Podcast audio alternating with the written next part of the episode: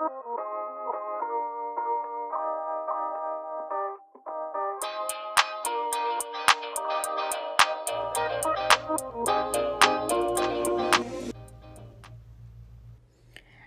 عليكم معكم نور من بودكاست كلام ثون اليوم موضوعنا عن الانتقاد والنصيحة أول شيء هل تحسوا في فرق بين الانتقاد والنصيحة؟ أنا من وجهة نظري إنه يعني في بينهم أشياء مشتركة ولكن في اختلاف جوهري بينهم.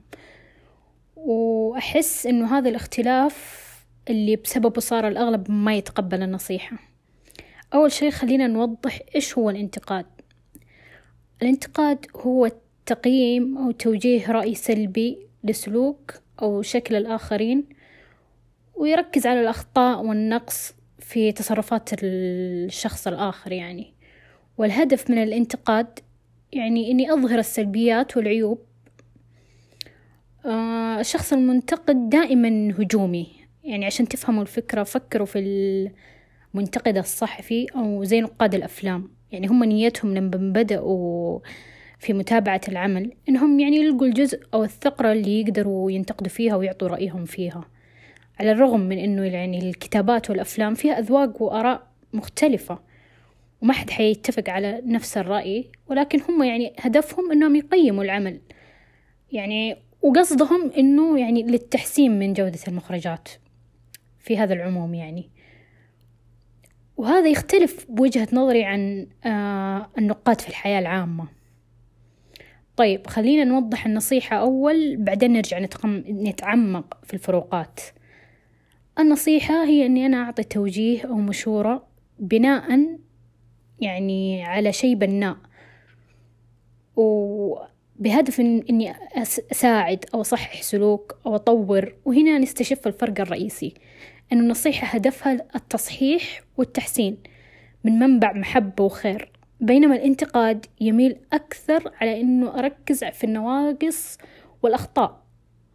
والفرق الثاني اللي بسببه يعني أغلب الناس خلط بين الانتقاد والنصيحة وخلاهم ما يتقبلوها هو الأسلوب. الأسلوب الأسلوب. ومية خط تحت الأسلوب يعني الأسلوب له دور مرة كبير في قبول النصيحة. لما تكون طريقتك ولغتك المستخدمة في النصيحة سيئة وهجومية ومهينة هذا ما حيخليني إني أسمعك وأتقبل منك. يعني أعتقد هذه صفات المنتقدين من وجهة رأيي يعني ونظري.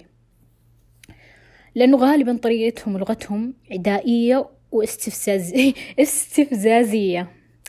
يعني دائما اختيارهم للعبارات والكلمات غير جيد.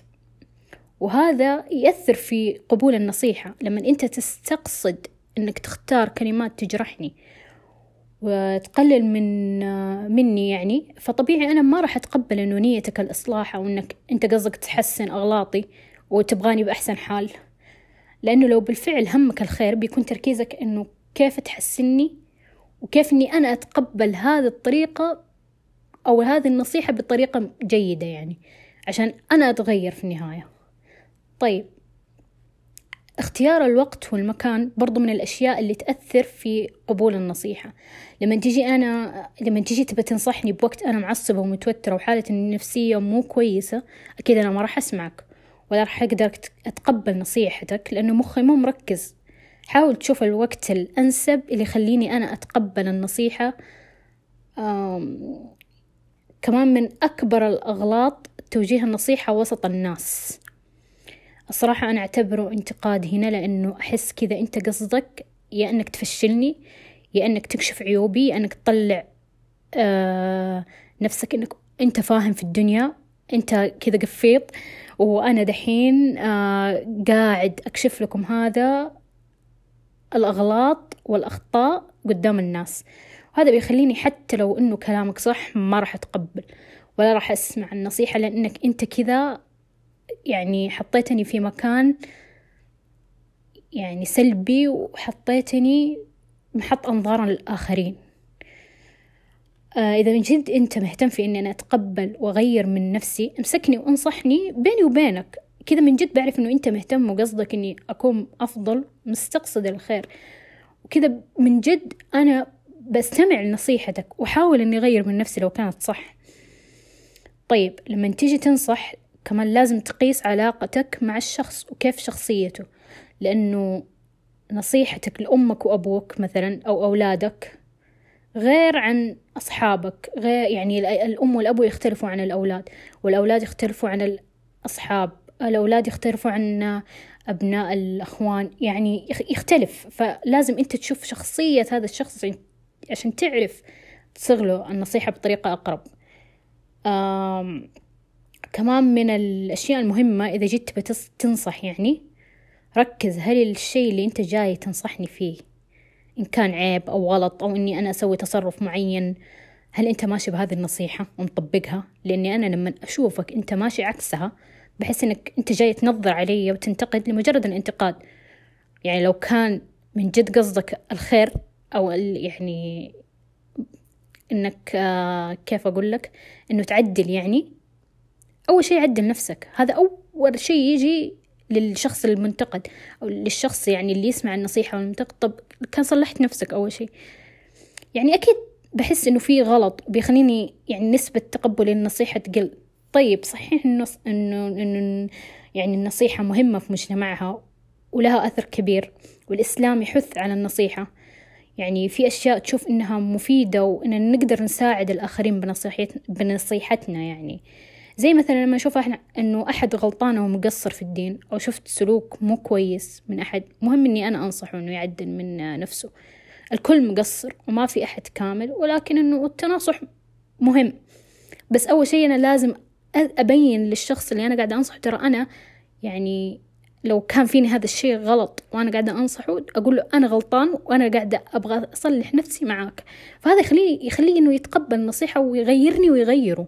مع بعض يعني. طيب كيف لما نقول إنه التناصح دائما بيخلينا نصير أحسن؟ مثلا في بيئة الدوام أو الدراسة أنا ممكن إنه أنصح وأقدم نصيحة عشان أحسن من أدائهم وهذا نوع من المساعدة اللي ممكن ربي يوفقني بسبب إنهم يدعولي آه وأحيانا في بعض الأشخاص يجوا يطلبوا من يطلبوا مني النصيحة فعادي إني أنصح وأقول رأيي.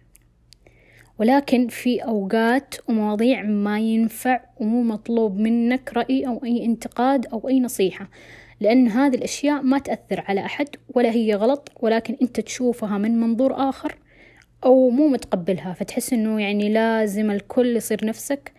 هنا يكون غلط الانتقاد. يعني زي مثلا اللبس والذوق الشخصي أو الشكل يعني اللي ما يعني ما هي خادشة أو ما هي خطأ يعني. هو طريقته وستايله غير عني. والقرارات الشخصية. هذه كلها أمور أنت أصلا أنت يعني انتقادك هنا غلط ومو مرغوب فيه. ولا يحق لك.